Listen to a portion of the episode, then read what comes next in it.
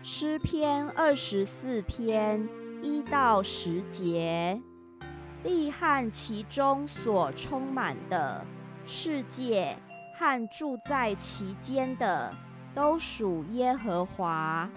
他把地建立在海上，安定在大水之上。谁能登耶和华的山？谁能站在他的圣所？就是守节心清，不向虚妄，岂是不怀诡诈的人？他必蒙耶和华赐福，又蒙救他的神使他成义。这是寻求耶和华的族类，是寻求里面的雅各众城门呐！你们要抬起头来。永久的门户，你们要被举起。那荣耀的王将要进来。荣耀的王是谁呢？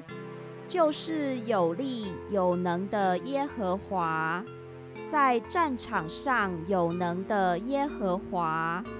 众臣们呐，你们要抬起头来。永久的门户。你们要把头抬起，那荣耀的王将要进来。荣耀的王是谁呢？万军之耶和华，他是荣耀的王。